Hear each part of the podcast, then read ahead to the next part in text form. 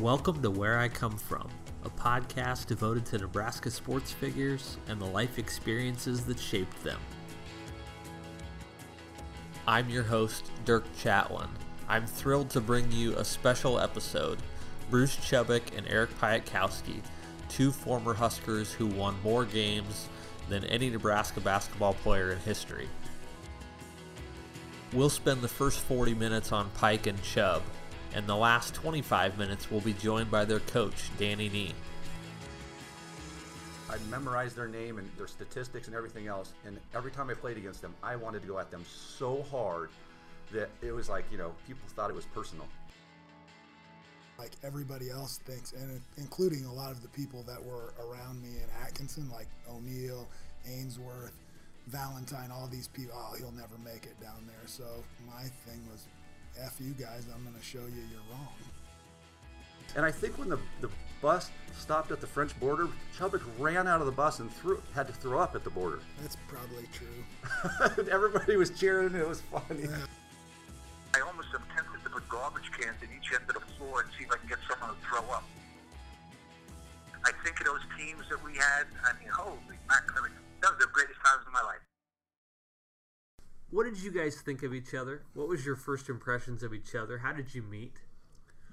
Well, we didn't meet until we were playing in the South Dakota Nebraska All Star game up at Mount Marty College in Yankton. And we had already committed to be roommates. The coaching staff said, Oh, this will be a great, great idea for you guys to be roommates. And um, so that was the first time we met each other. And then the very next time we met each, uh, saw each other was when he was already moved into the dorms. And um, this is this is funny. He's moved into the dorms. He had all the stuff in there on his little side, and, and I come in. I'm putting my stuff in there. And so he comes in, and he we says, hi to my family and so on and so forth. And I'm I'm coming from Rapid City, and he has this big ghetto blaster, ghetto box. And this is when I didn't know anything about rap music. And Chubb lo- he loved Easy E. He liked uh, Too Short.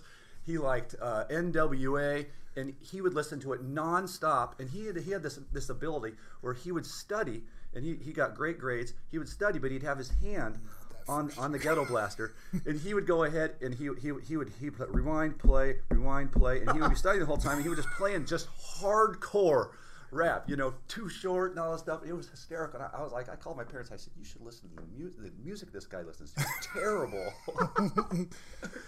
And I said, I still, I mean, my, my musical tastes have always been kind of varied, but to me, like the whole basketball and hip hop music is kind of, they're kind of linked. Yeah. And I don't know if it's a if it's a rhythm thing, if it's a culture thing, or what. But I, I still listen. I still have some of those NWA tapes. I still have tapes. Yes, I did say tapes. Um, What did you think of him? I, well, honestly, I was I, the only ex- experience I had getting to know him was at that game, and of course, then I wanted to whip his ass, and they beat us, and so you know, it's like ah, damn it, you know. South And- Dakota beat Nebraska. Yeah, they beat, right. You guys beat yeah, us. it was close though. Yeah, it was like it was a tight game. I was coming back off a shoulder surgery. I shouldn't even have played because I sucked that night, and it wasn't a. I didn't represent myself well, so I was not happy about that either. But um, Well, I didn't suck. I was MVP, so I was happy with it. and so, you know, I'm just like, what's this guy all about? And I didn't really know that much about him, so I'm just kind of open book. But I mean, from that from that first meeting, we got to be pretty tight where we'd go everywhere together. You know, we're living the same experience basically. We're redshirting, we're freshmen, we're fresh faced rookies or whatever. And then we had a third guy, Jamie Cole, that lived. We were trying to get a three man dorm room with the two of us and him because we are all freshmen. We all knew we were going to be redshirting, but there were no more three man dorms. So Jamie ended up moving in with Keith Moody. And so Jamie was up on eight, maybe He was a couple floors above seven us. or eight, and Jamie was the barber. So all the football guys, all the baseball guys, all the basketball guys would all go to Jamie's Jamie and Keith's room. That was like barbershop, man. There'd be two or three deep in there waiting to get their hair cut. And Well, and he would shave stuff in our head too. Like we, we, we had these these god awful hairdos. He would shave our head. and He'd shave designs in there and everything else. And I remember my parents came the first time down. What they're like, doing? "What the hell did you do to your hair?" Maybe the low point of Nebraska basketball of the Nee era was was going out to Wyoming in January of 1990 and Danny had scheduled this game for Kelly Lively, who was from Torrington, Wyoming. Right. And they went out there 48 hours after losing to Oklahoma State, I think. And as Danny s- tells the story, uh, they're they're staying in a hotel and there's like wind and snow blowing in through the doors and windows, and it was just a nightmare. And you guys are listening to this as Nebraska falls behind 31 to four against Wyoming. I would love to have been in your dorm room at that point. Uh, listening to your commentary, uh, wh- what, were, what were you thinking about what you had, had gotten yourselves into? Well, I mean, it's a little bit of shock and disbelief because you, you, you always think when you start the season and you practice and you think you're going to be this awesome Great, team and you're going to be better than you actually are. And uh, uh, you, you start doubting, did I make the right decision? And are we not as good as we think we are? And, uh, you know, and this, and this goes back even one more year, my senior year in high school when I committed to Nebraska. I think Nebraska. I was so excited they were on TV and they were playing at Ohio State. And they had like Treg Lee, and they, had, they, they were they were stacked that year. remember that. And it was the same type of deal where I'm looking, I'm like, uh oh. They, we, they were down 30 points right from the get go.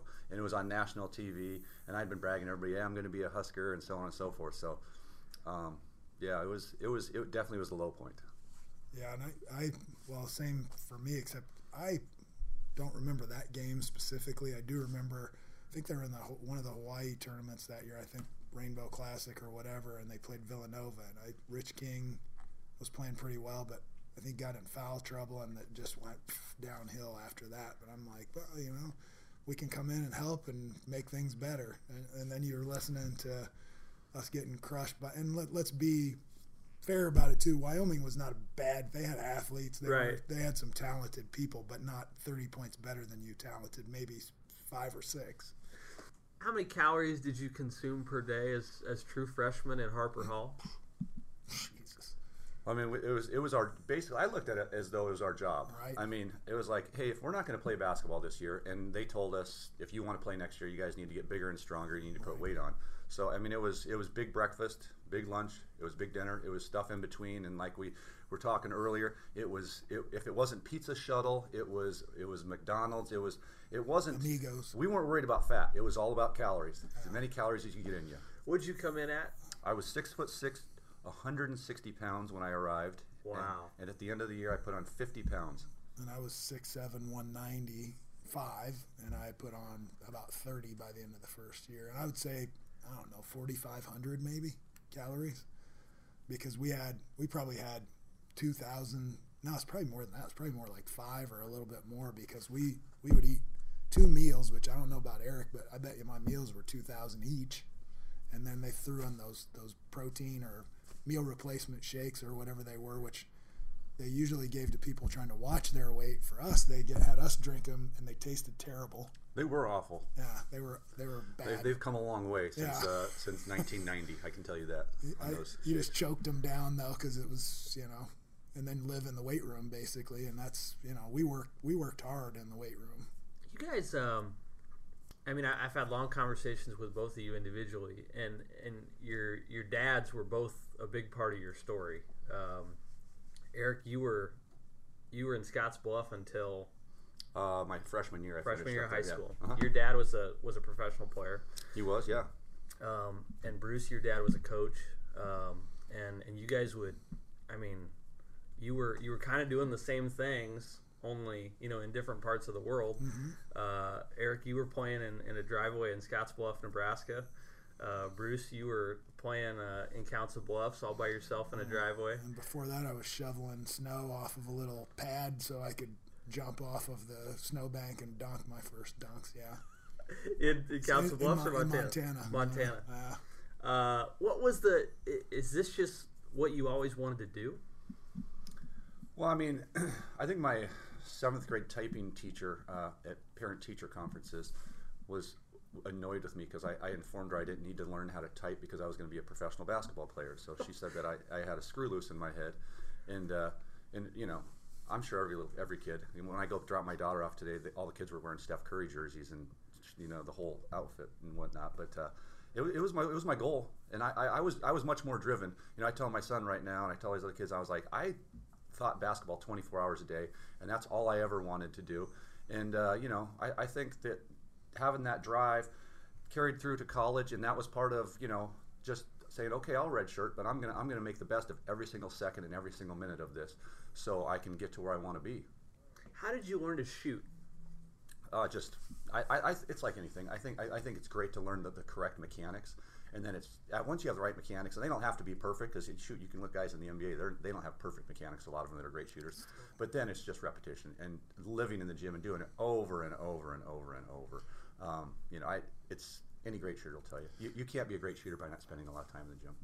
The thing, go ahead. to to his point, the kids that I coach now, one of my kids, I'm driving him home the other night, and uh, I've been working with him on big man moves. And my dad and I spent literally hundreds of hours in the gym working on these same moves I'm showing these kids.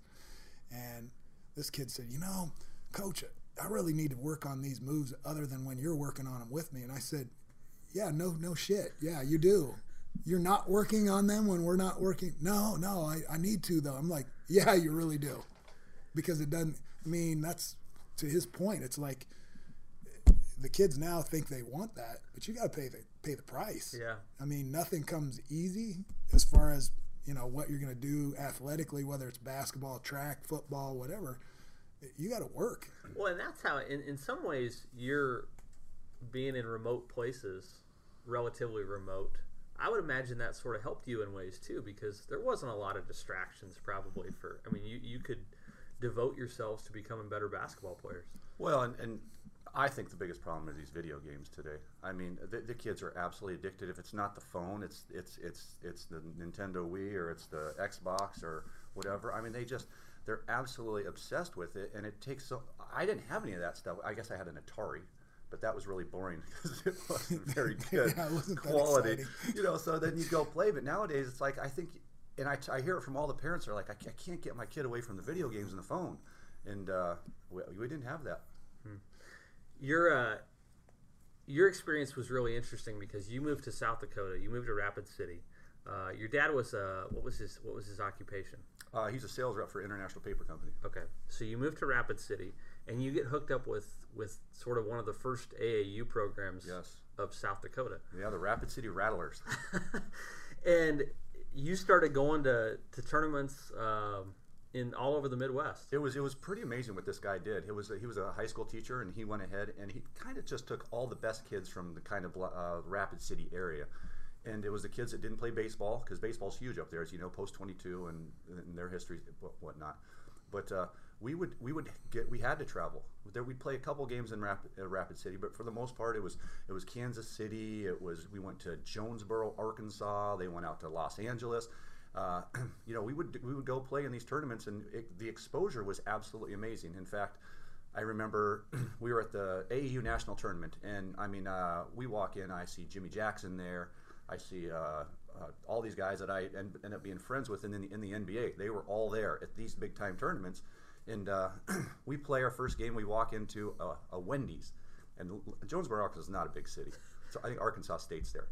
Uh, we're sitting there, and uh, at that point in time, I don't know if now it's probably a recruiting violation, but Lynn Mitchum and uh, Gary Bargen, the two assistants for Danny, are sitting at the table right next to us.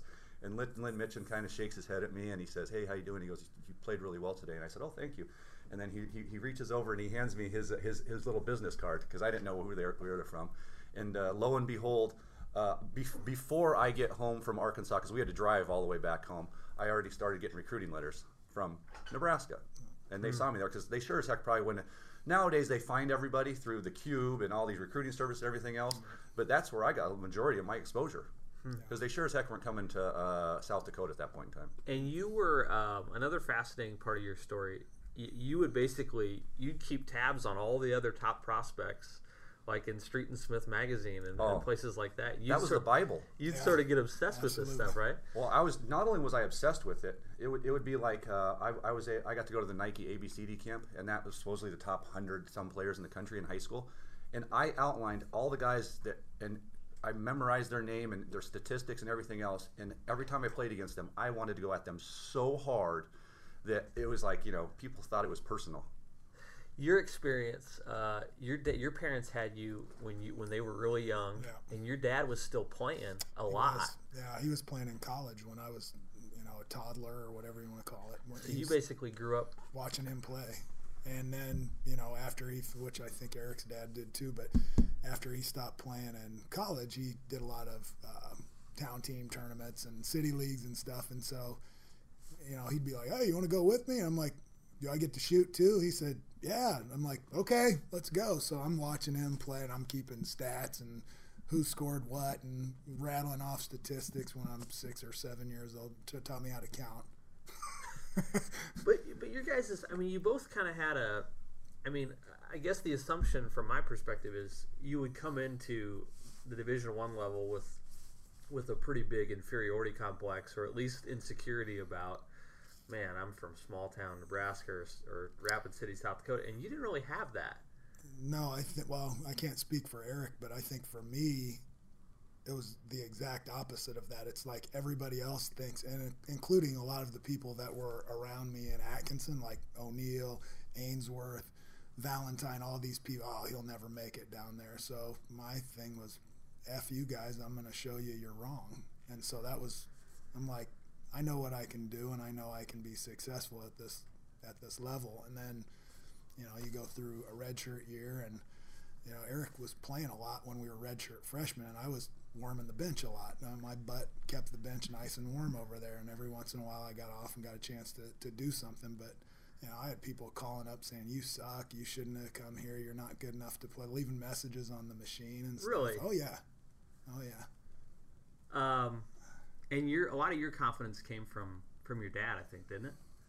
I, I don't know. I just, you know, I, not to sound arrogant, I just, at every level, I was the best player. And I just,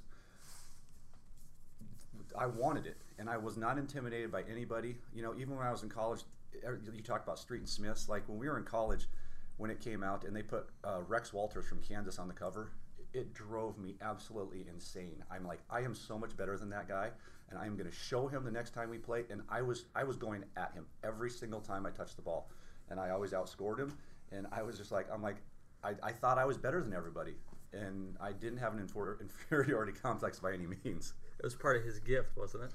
Yeah, I mean it, it is. If, if especially if you're you got the ability to back up the confidence thing. I mean that's with our guys. There's the, like the guys that I coach at South. There's a fine line between being arrogant and full of yourself and just being able to back up a lot of confidence. And I think as long as you don't cross the line, that's that's all right. As long as you can back it up, go for it. You know. I don't like showing up the other team, but I don't think you did that. Not that I recall. I don't. You, you didn't do anything to try to uh, embarrass your opponent. It's just like I'm going to show you I'm better than you, and there's, to me, there's nothing wrong with that. Eric, what what stands out to you? What are the moments that stand out to you about about that arena in those four years? Like, what are the things that really come back? Well, I mean, obviously, it's uh, the big games are, are stuff that stick out in my mind. But there's other a lot of little stuff. There's there's the the hour being there all by yourself when it's pitch dark outside and uh, the night watchman. You bang Dawn. on the door and Dawn opens the door for you and you turn some music on and you're out in there for an hour and a half shooting by yourself. Uh, there's all the training sessions. There's a uh, guys throwing up in preseason because Danny's trying to run run us to death. the one uh, the one eleven one right? Yeah, th- those things. Oh um, you know, and then you know, I was thinking on the way down here today. Um, you know, just what basketball has given, like me and a lot of the guys in, in life. Um, you know, I, I, was thinking, we we got to go uh, to San Juan, Puerto Rico for the San Juan shootout, and that was the year we were 26 and eight. We didn't know how good we were going to be. Yeah. Lost in the championship of that game, and but that was just absolutely an amazing time because you're there body for like an entire week. Thanksgiving. We're body surfing on Thanksgiving, and then one year for Christmas We're in Hawaii playing in, in uh, the Hawaii, the Rainbow Classic. When Kansas was there, Fab Five, Fab Five was there, um, and North Carolina was there. There was like three of the top five teams in the country. Lindsey Hunter was. Lindsey Hunter dropped 50 on Kansas yeah. the first night. Did he really? Uh, yeah. yeah. And, and they almost beat them. Um, yeah. So I mean, we're, we're, Christmas Day, I wake up and I'm on a payphone calling my parents and watching the waves uh, crash in on uh, Waikiki Beach. Uh, Me too, and it was three at home that day. I'm like, oh, it's 78 here, so too bad for you. you know, we, we went to Europe for two weeks. Yeah. We were in uh, where we were we were in well, Belgium, Belgium, we were in France, and then we ended up in London. And I mean, that that was the stuff where hey, what happens on the road can stay on the road. And there was there was a couple wild nights there. it was it was a okay, good time. okay. This is in the this is in the project, but uh, this is the classic night where Bruce wasn't playing because he had a broken foot. That's right. Uh, you guys go out one night in Belgium uh, after a game, Antwerp. Antwerp, and uh, he tries to keep up with Danny Nee. Bad decision. I'll remember this. Bad, bad decision. Coach Nee was a pro and I was an amateur. So yeah, that didn't end well for old Bruce. I, if I remember correctly, so we took a bus the next morning to France. We did. And I think when the the bus stopped at the French border, Chubbuck ran out of the bus and threw had to throw up at the border. that's probably true.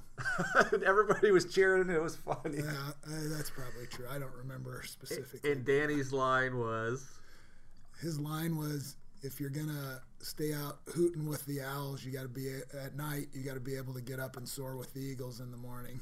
Yep, that's right. And I was like, "Yeah, funny, coach." Uh, uh, "You remember, you remember Webber and Howard and these guys walking into the gym oh yeah. uh, and basically taunting you guys the, the, the day before the game, right? They were they had their headphones on and they were shaking their heads saying, "Oh yeah, these guys wanted us. They asked to play us first. Okay, you wanted us. You're going to get us." And they were shaking their heads and and you know it's funny. Uh, I got to play with a bunch of these guys in the NBA, like Jalen Rose. I played with him. He was a great friend of mine when I was down in Phoenix, and uh, and they still and it's funny when you ask them, they remember all that stuff, and we laugh, and it's fun to go ahead and reminisce and talk, you know, 20, 30 years after that happened. Yeah. Um, what about you, Bruce? What are the moments that, that really stand out from from the Devaney Center, especially? from the Devaney Center, well, the crowds. Uh, I was asked about this after they changed the seating thing. The thing I always loved about when we played there was the students would fill in all the bleachers on the down, the, the lower bowl. So the bleachers all around the court were them, and they're the ones who make the most noise anyway. And you were surrounded on all sides by students, and they were taunting the other team. They were you know, we had football players yelling stuff at guy like, "Oh yeah, you think you're bad, you know, you better not fall out of bounds down here," and you know things like that. And um, when they changed that seating arrangement in Devaney, I thought that was a huge mistake, but because you replaced all the rowdy students with people who cheer but make very little noise and are not very intimidating. And it's, I know it's a money thing, but I enjoyed the fact that those students were around us and you know when you look up and you see people all the way to the ceiling that was pretty cool Can you tell me about going to the Hearnes Center and the Antlers? Yeah, well, what, what that was like? So here's my first experience of the Antlers. So we we fly down. We're, I don't know if, if I was redshirting or you you were you went us. on the road yeah Okay, so I go on the road and we land, and you know it's ju- we land outside of town, this little private airstrip, and it's pitch black. It's it's late at night, and uh, we're pulling out of the airport, and all of a sudden, all these pickup trucks come flying up, and they surround the uh, the bus. And the guy in front slows down really, really slow, and all the antlers are in there, and they're flipping us off and giving us the fu and this and that. Guys are hanging out of the back of trucks, they're pounding on the bus, and the bus driver's only allowed to go in like 20 miles an hour, and they do this all the way into town, all the way to like the Holiday Inn where we were staying. And I thought when, when they finally got to the Holiday Inn, if they would, didn't take off in their trucks, the bus driver was going to kill them. He was beside himself, mad. And I, I didn't want to get out of the bus. I was like, geez, these people are crazy down here. And uh, so so that happens. And then the next day, we get in there, and when they finally open up the doors, we're shooting around down there. And the Hearnes Center was it was steep. it went up. straight up, and it was it was it was a cool atmosphere. So I'm shooting down there, and uh, all of a sudden they're the first ones in the door, and they come screaming and they're yelling, and they have their they have all their Papers, paperwork. They got all kinds They of did stuff. research. Yeah, they They had were- research on every single player, and it was funny. Yeah. The stuff they were saying, we were dying laughing. poor Jamar they like was that when we were seniors? I think it was one of the years that Jamar 92, 92 they were like because of the prop 48 thing they were on him about Jamar where there's a will there's an a and hooked on phonics really works. And I was like Jesus that's brutal. They, they, it was fun. The one where they're killing. I looked at Tom Best and he was crying on the bench laughing, and I said, I, s- I said, what's so funny? He goes, you don't understand what they're saying, and they all had their hands over over their over their hair, and they were going forehead, forehead, and they were talking about me, and I was like, oh, that's messed up. Uh, they they came up with. I, I do remember though. Was it our sophomore year that we we won both games? We beat them home and down there. Junior year. No junior. Junior year, and they were talking shit the whole time. And so Pike and I leave the floor, going woo sweep sweep. We're sweeping, and they're like fuck you, you guys suck. Let me give you a great story here. This is from Jeff Smith. Uh, one of the first years that Smitty was on the staff. There's, uh, there's, a, he says a real nice kid comes up. He's got this poster he wants Danny to sign before the game. It's kind of folded up, and Danny says, "Get the fuck out of here." And Smith is like, "God dang, that's kind of rude." So later, I look across the way, and the kid's holding up the sign, and it's unfolded, and it's it's, it's a devil picture of Danny. he knew. yeah, so he Da- knew. Danny was pretty savvy about those things. Yeah, that's funny. Yeah, so so coach was justified on that one. Yeah. So you go down there in '94 and you lose what I think is the most heartbreaking game of that whole era. Um, some crazy calls in the last minute. Eric's got a 30 footer that spins out at the buzzer. Uh, what was that day like? You said you told me Bruce that you still think about that game. Yeah, and I, I think about it in two different ways. I think we I felt like we got definitely got the poor end of the calls. I think uh, we had it was a three man crew. We had two guys. Strickland got called for a block or a charge, where two guys had it one way, and Stan Reynolds, who was a Missouri Missouri graduate, had it the other way, and they went with Stan's call. And I'm like, come on, really? Then I remember on our sideline or in front of Missouri's bench, Jaron gets pushed out of bounds, two hand push. I mean, it's obvious. It looked like a football block. Goes out of the court though with the ball, and they say, "Yeah, he's out of bounds, Missouri ball." And I'm like, "Really? Are you kidding me?"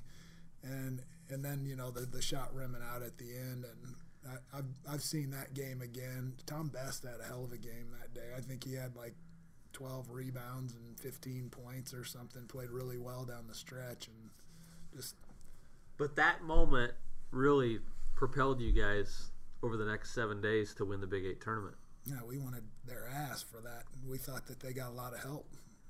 We wanted to get their ass for, for what we felt was an injustice by the the officiating crew. And you know, it's easy too to say, "Oh, they, they got us." Well, if we'd have been far enough ahead, the calls wouldn't have mattered. But it is what it is. When we played them a week later in the semifinals, I don't remember even being very a, close, a very close game. We handed them, handled them very easily. It was. It was. It was. Uh, 98 91 was the final, I think, and we.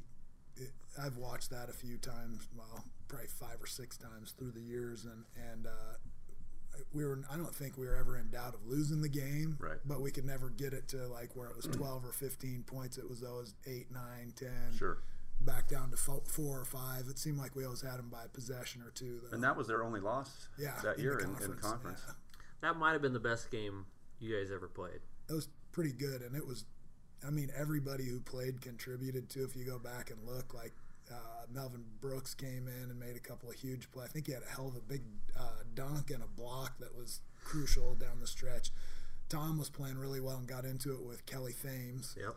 Headbutted him. Do you remember that? I don't remember that. He got a technical, and I think that was it was a personal too. So he got his fourth foul, and then he came in later, and they called him for some little fifth foul, and he was out. But I think the I think the moment people remember most about that tournament is is Eric getting 42, the the Big Eight tournament record. And what people don't know about that is he was well aware of what the record was. I had I, I told Danny he, he looked at Mick Jose on the bench, and uh, I said he said he's, he's getting ready to break the the uh, Stacy King's re- record, and Danny says well, he goes what the fuck is it? And I said 38. he knew because you kept track of stuff like that. Oh, I know. I know g- exactly what it was. and the guys who were doing the game were like, ah, is, is Piatkowski going to hit 40? And he stopped and hit like a probably 27 foot three pointer. He's got 42. It was just hilarious. It was like, you know, he's got to shoot that at, for 40. We're going to win anyway at that point. Why not? You know, go for it. Two days later, uh, you beat Oklahoma State. You celebrate in Kemper Arena. You board a bus back for Lincoln, and I can only imagine what that bus ride was like. Uh, and walking into the Devaney Center to uh, to five thousand fans, that was as good as it ever got. Can you guys describe those few hours? I was tired. I think I slept most of the way home. That was, it was a lot of emotion. for the, the entire three days. I mean, we were so excited to be there, and it was such a big run. And you know, w- the way we played it, when you look at those numbers, like he just said, it was 98, 91 or whatever. I mean, that, that's a lot of points. And it, it was up and down. We were a real run and gun team at that point in time. So I think most of the players were physically exhausted from the long weekend. But um, I, I do remember I woke up right about the time we were getting into Lincoln, and I was I was in shock at the amount of people that were lining the road from. It was like that was when Lincoln kind of start stopped like 56 and Highway 2, and like starting right about there, it was like there was the, the, the roads were just lined, and there was police cars everywhere and taking us down to the Devaney. I was like, what the hell is going on? Actually, as soon as we crossed the border, because we stopped at McDonald's in Nebraska City, and there was people starting in like at the border in Nebraska City. I'm like, holy hell! I figured people might be excited about it, but wow, you know. And one of our you you know who who this is, but one of my uh, one of actually Rich King's good buddies came up to me and he goes, you know, I'm really glad you guys won, and I said yeah, me too. And he goes, no, you don't understand. I'm really glad you guys won. And I said, and why is that? And he goes, because you were an eight to one underdog, and I, I bet a good amount on you. And That I- was the night before. Yeah. Uh, you went out in Westport with, with Strickland. Yeah. Did you know that? No, I didn't know that. So so Strick is at he's at the hotel and he's looking like he's nervous. He's a little tense and he's like he goes, Chubb, my mom my mom's got her car here. He goes, If I get the car, will you go with me? Can we like will you go with me out? And I go, Out where? And he's like, Out to Westport. And I'm at this point I'm thinking Shit, we got a game to win. Yeah, I'll go with you because I got to make sure you get back home and everything's good. Who was watching me? Well, that's another story. But um, we went to Harpo's, Yeah, and all the the Missouri people we had just beaten them, and they're like, "Ah, you assholes! You're gonna go out and lay an egg tomorrow." Blah blah blah. And really, it was just to get out of the hotel, kind of clear your mind and think about something else for a couple hours. So we we only I think we only stayed about an hour. And people are like, "You're here getting drunk." I'm like, "No, we're having a drink, one drink, and then we're leaving, and that's it." You know, and so and that's what we did. We we did that, went back, and that was that. But he asked me about that the other day. He goes, "You remember that?" I said, "Hell yeah, I remember that because the Missouri people were giving us shit the whole time we were there." You guys, um, you know, you've gone on to do some some cool things in your life, but but how do you look back on those four years, and especially in the context of, you know, the fact that Nebraska's never never matched it. Well, I, I mean, I, I hope and pray that they, they blow away with what, what we did. I mean, it's just with uh, the, the facilities that they have down there right now, the, the support that they get at Pinnacle Bank. I mean, it's, it's a great atmosphere. It's probably one of the best in the Big Ten. And, uh, you know, I'm so happy with the success that Tim's having this year. And, you know, it, you, you, you can't have success unless you have the talent. And he, he finally this year with, you know, Palmer and Roby and, and, and having some big bodies in there, it looks like the future could be bright for them. Um, I, I'd, I'd love for them to to go to the NCAA tournament and have great success there and win games, go to the Sweet 16, have a chance to, to move on and, and just get this off their back because uh, it's it's been way too long. Yeah, I I would like to see the program be successful again. It would be important to me to see Nebraska do well uh, sometime in the near future, hopefully, and get back and do that again. But looking back, I mean, just like like Jaron, I communicate with Jaron every once in a while. With Jamar, I, I talk to him every now and then. Badge, I used to see every weekend because we played together on Sundays, and those guys are still like my brothers that not my biological brothers, but they're you know they're guys that if they came up today, I'd give them a big bear hug like we never had been apart for these last 20 years. It's special when you play with guys that you actually like. And and I uh, I said that Bo got pissed off at me because I was interviewed one time when I was a senior, and I said, to me, this is a better team, and I said it like that, a better team than when we were freshmen. And Bo said, "Oh, come on, Chubb." He goes, "I'm with you on most stuff, but Jesus, we had way more talent." And I go, "No, no, no, you're not understanding. I didn't say talent. That team by far was the most talented, but we weren't together. We weren't a team. We we had this little click over here, and this little click over here, and this little click over here. If we could have come together and just worked for the common goal on the court, you go your own way off the court if you need to or whatever. I think we could have we could have made a run. We could have made a deep run, but we just we were we were fragmented. Guys had I don't know jealousy issues and things like that, and I didn't really think we had a lot of that one. Maybe I'm delusional, but I didn't think we had a lot of that when we were seniors. Hmm. Maybe not the same talent, but more cohesiveness. Your uh, last thing, I think both of your both of your perspectives on Danny have evolved a little bit. Um, I know yours has. C- can you describe maybe how you look back on this? Maybe the most interesting sports character that I've that I've ever been around in Nebraska. Uh, just in terms of the the entertainment value, the nuance, the past experience that he had. I mean, uh, how do you how do you put Danny Nee into context? Now, Danny, Danny would, would probably be the first one to tell you he wasn't the smartest guy in the world. He wasn't an X and, X and O's guy. Uh, I, I think it's funny when people say, our, especially our senior year, they're like, we didn't really know how to prepare for you because you guys didn't really run any plays, and we didn't. He, he rolled the ball out there and told us to play basketball, and we did. We, we, we just we set back screens, we we cut to the basket, we, we were running gun, and uh, Danny really, really works for some players, and he doesn't work for some a lot of other players. You know, um, he he's he can be a great coach if he has the right type of players around him. But if he doesn't have the right type of players around him, it's not going to work out very well. And uh, he the one thing I tell everybody is I was you know, and, and granted, a lot of it was his assistant coaches. But he, that guy recruited. There were some talented players that came through there, which Nebraska didn't really have the last so many years we've they've been really struggling, and now they're bringing those talented guys in here. They're, we got guys that are long. I mean, this Isaiah Roby has a seven foot three wingspan, and he's just wreaking havoc with all kinds of teams that they're playing. But Danny Nee, every single year, whether, whether he was bringing in uh, transfers or junior college guys, the freshman group, they were there were some really talented basketball players in there. And I thought, like, to to Eric's point, you had Lynn Mitchum, who was a great recruiter. You had Gary Bargen, who was a great recruiter. You had Jeff Smith. Smitty was kind of the, if you want to call it that, defensive coordinator, and Bargen was the offensive coordinator, and Mitchum was kind of the glue that helped guys that were struggling with homesickness and you know you know whatever else he was kind of that guy and i tell you what lynn mitchum told me as a parent if your son comes to nebraska i'll make sure he's looked after i knew he was looked after because that's the kind of guy he was um, so you've got that which is a great that's a great job by the head coach to assemble that staff because if you've got those guys under you you're, you're the overseer. You don't have to be the, the best X and O guy because you've got this guy who's a hell of a defensive mind. You got this guy who's a hell of an offensive mind, and you let them do. Yes, you're gonna you want your input. No, I don't want to do that. I'd rather do this. But you let them do. You let them go. You empower them, and I think I think you did a pretty good job of that looking back. And you can't do everything as a head coach. I think, and I love Doc.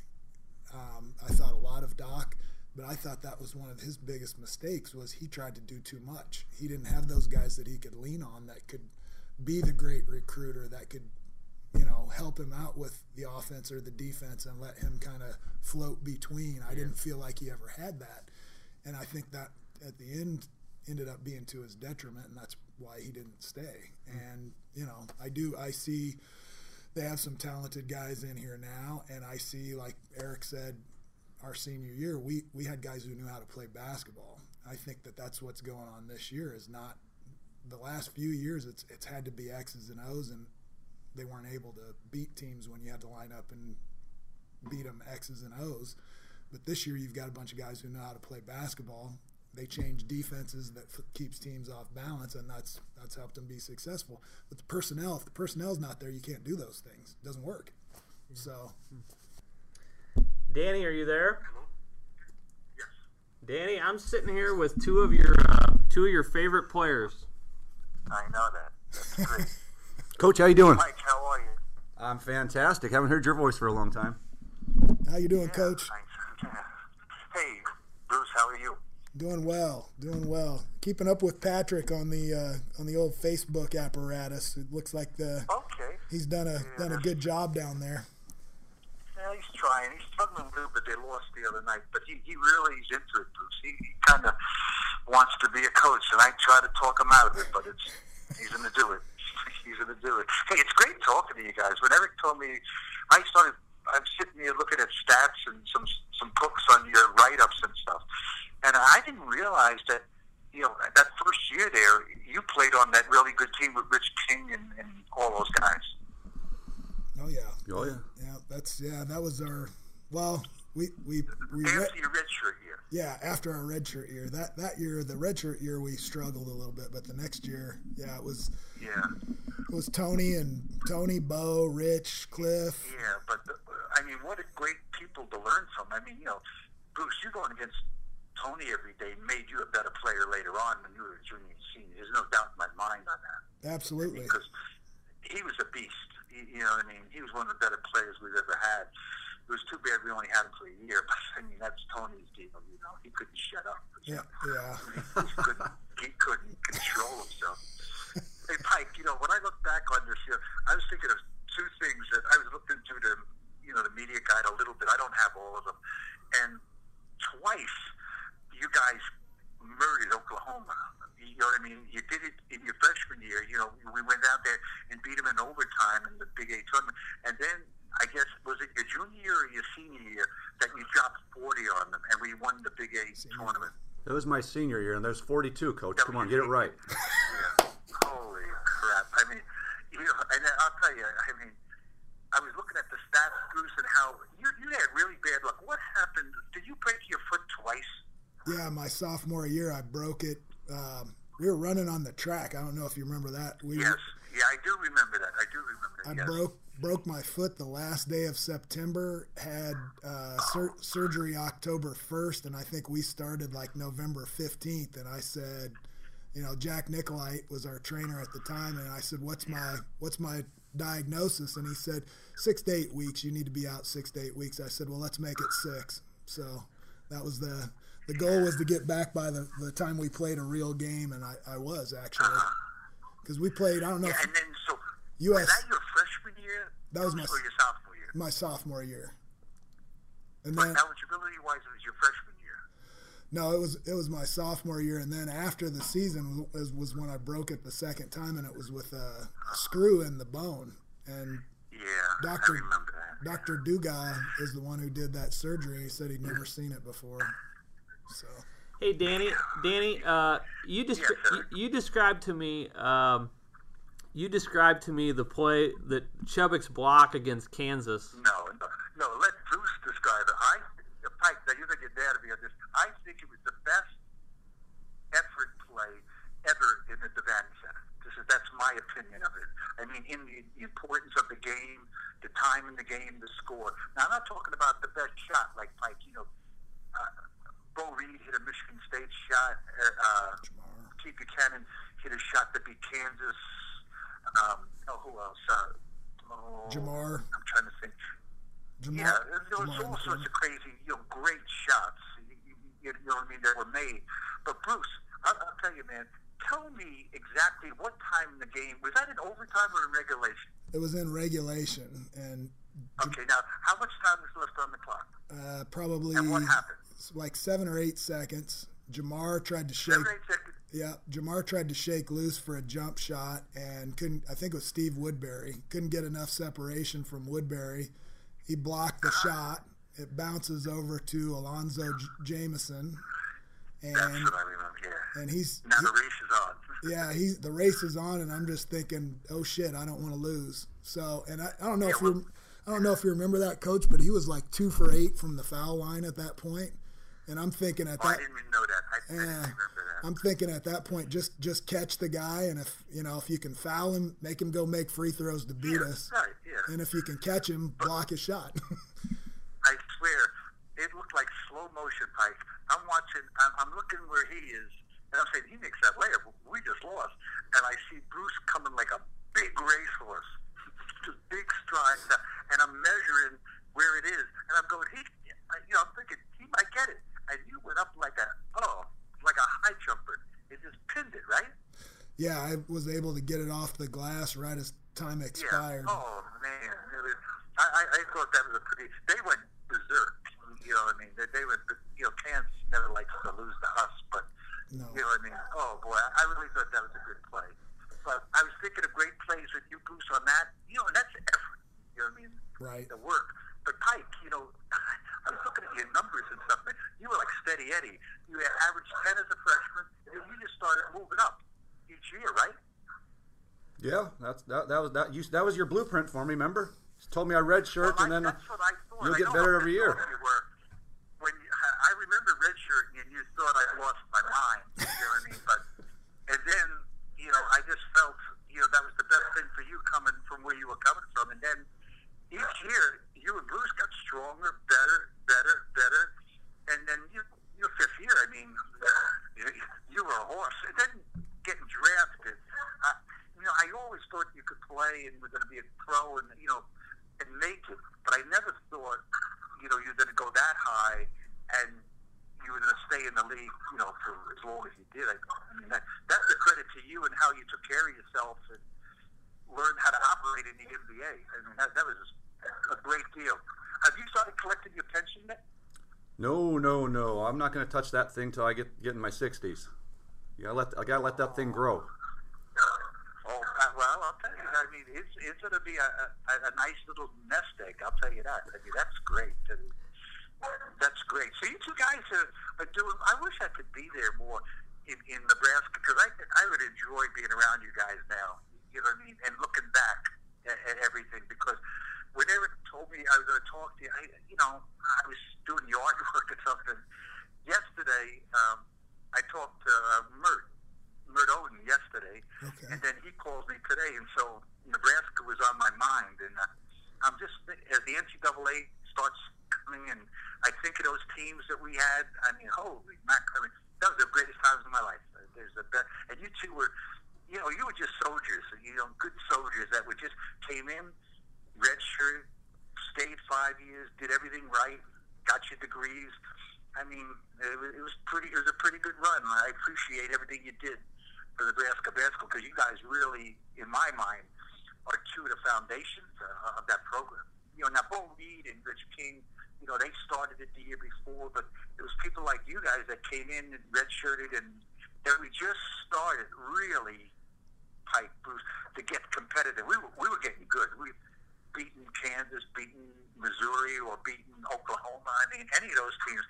Before that, man, I, I don't know if you remember the first couple of years we were there. I was there. I mean, I mean Oklahoma one time came in and pressed us in the Devaney Center from the put the ball, and they might have been up 40, 50 points by the end of the game. I mean, it was just ridiculous. And then my run-ins with Norm were the same way. I mean, oh man, they didn't want to beat you; they wanted to kill you. Yeah. You know what I mean? So it really got got intense, but it, was- it was it was really a lot of fun.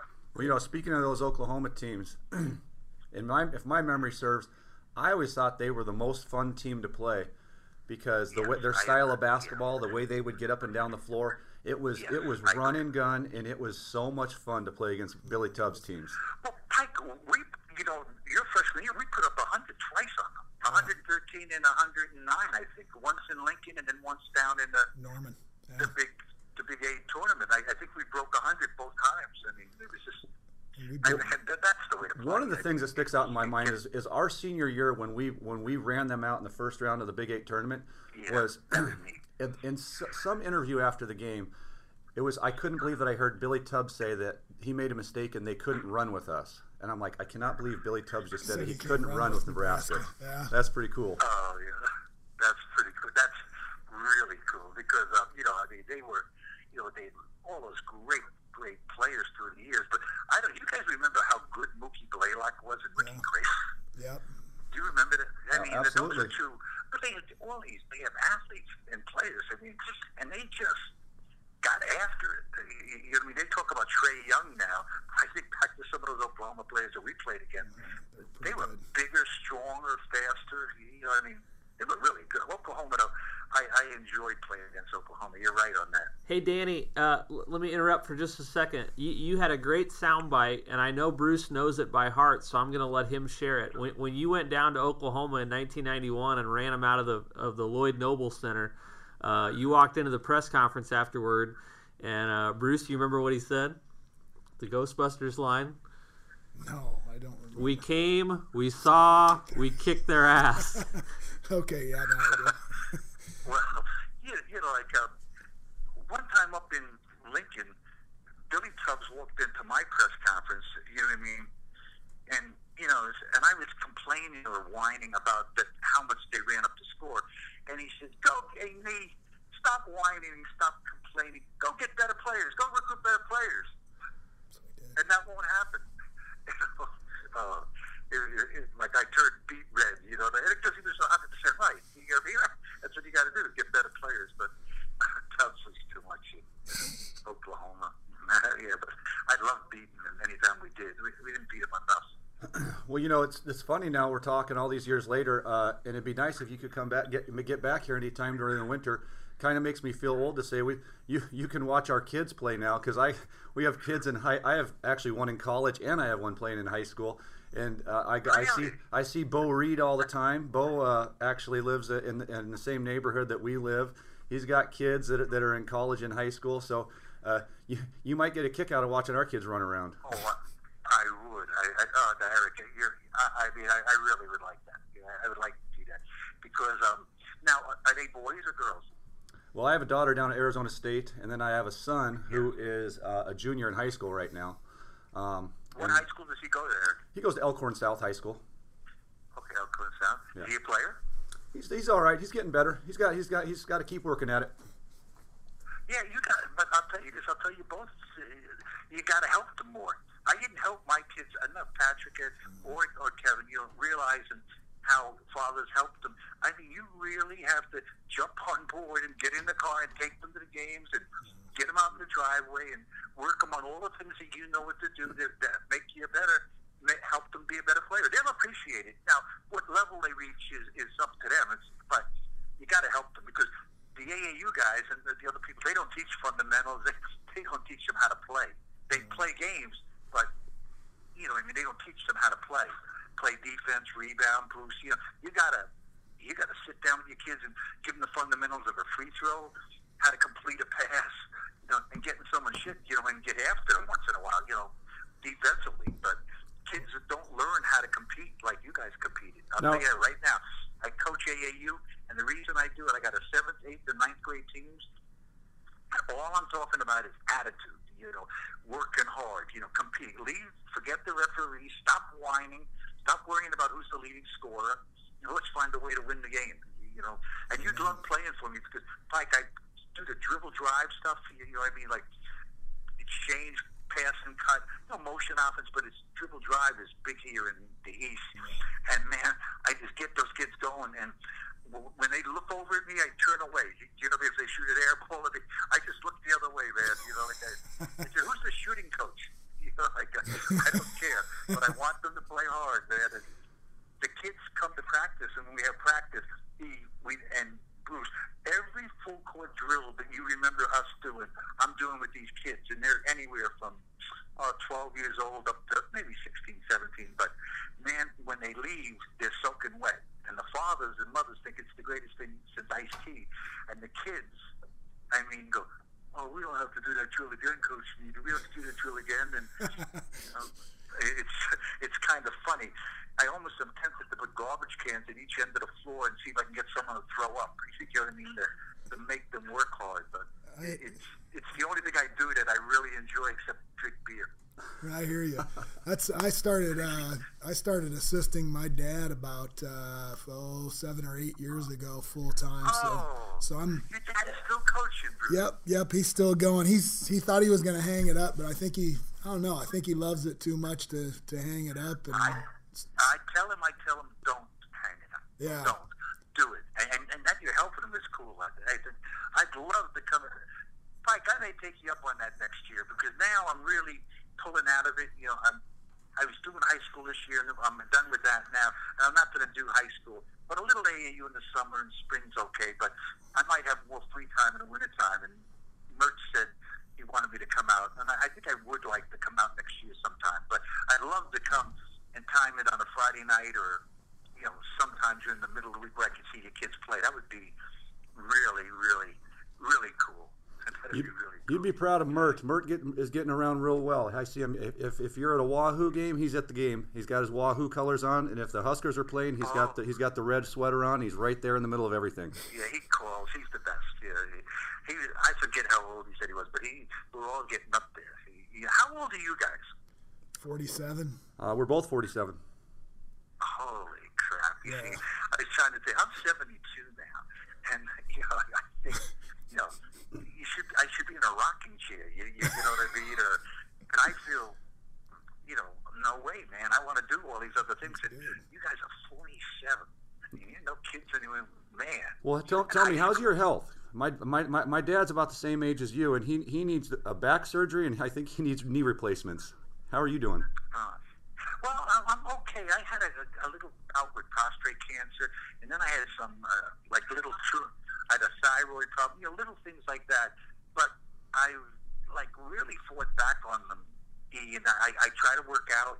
You know, I walk a dog. Um, I try to stay active. You know what I mean? And then I do this coaching where you know I go to the gym for three or four hours and you're on your feet. It forces yourself being around young people to you know stay in shape. I'm not gaining weight or anything. I just watch everything a little bit, but um, I'm, I'm enjoying life. You know, what I mean, I still like to drink beer and just not take myself too serious.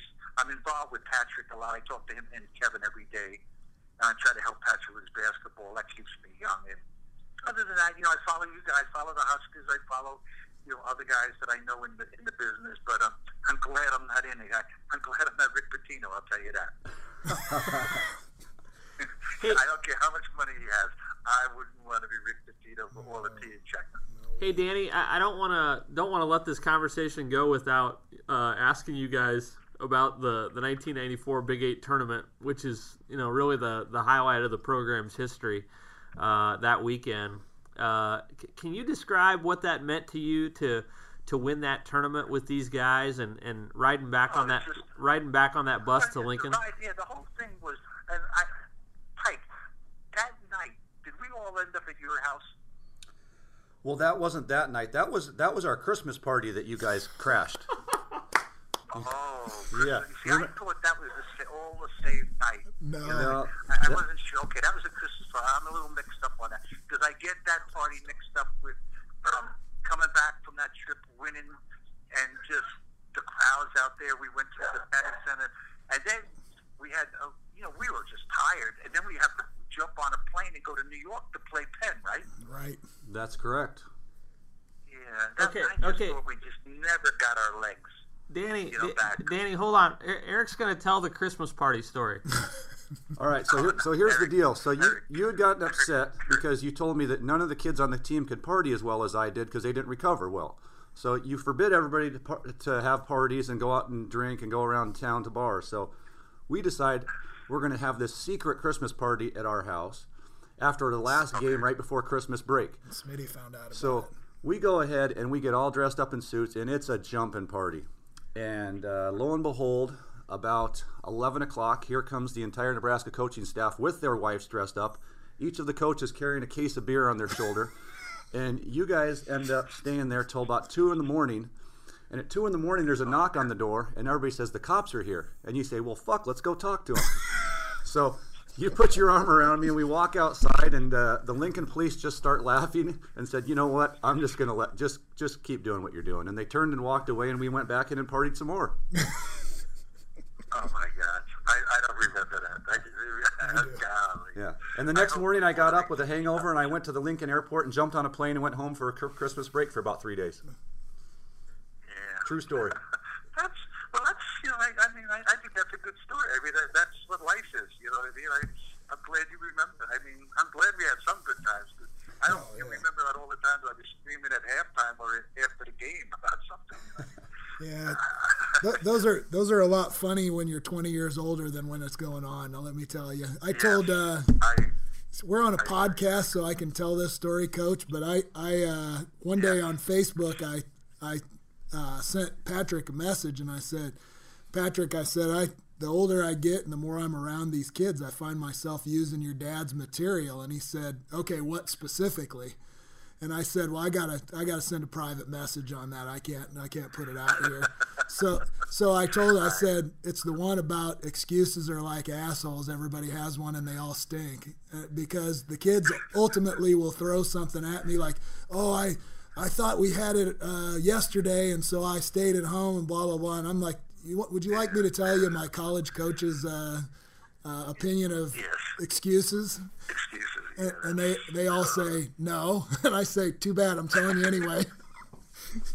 that's you know, there's a lot worse than that though. Too, you know, so I, Ah, I, I, that's the only thing I regret that I I didn't get a little better in my choice of vocabulary. ah, that's the spice of life. That's the Yeah, spice it is, of life. but it's not right. It's not right. You know, you know I, I blame part of that on Brooklyn, and I blame the other part of it on being in the Marine Corps and being in Vietnam.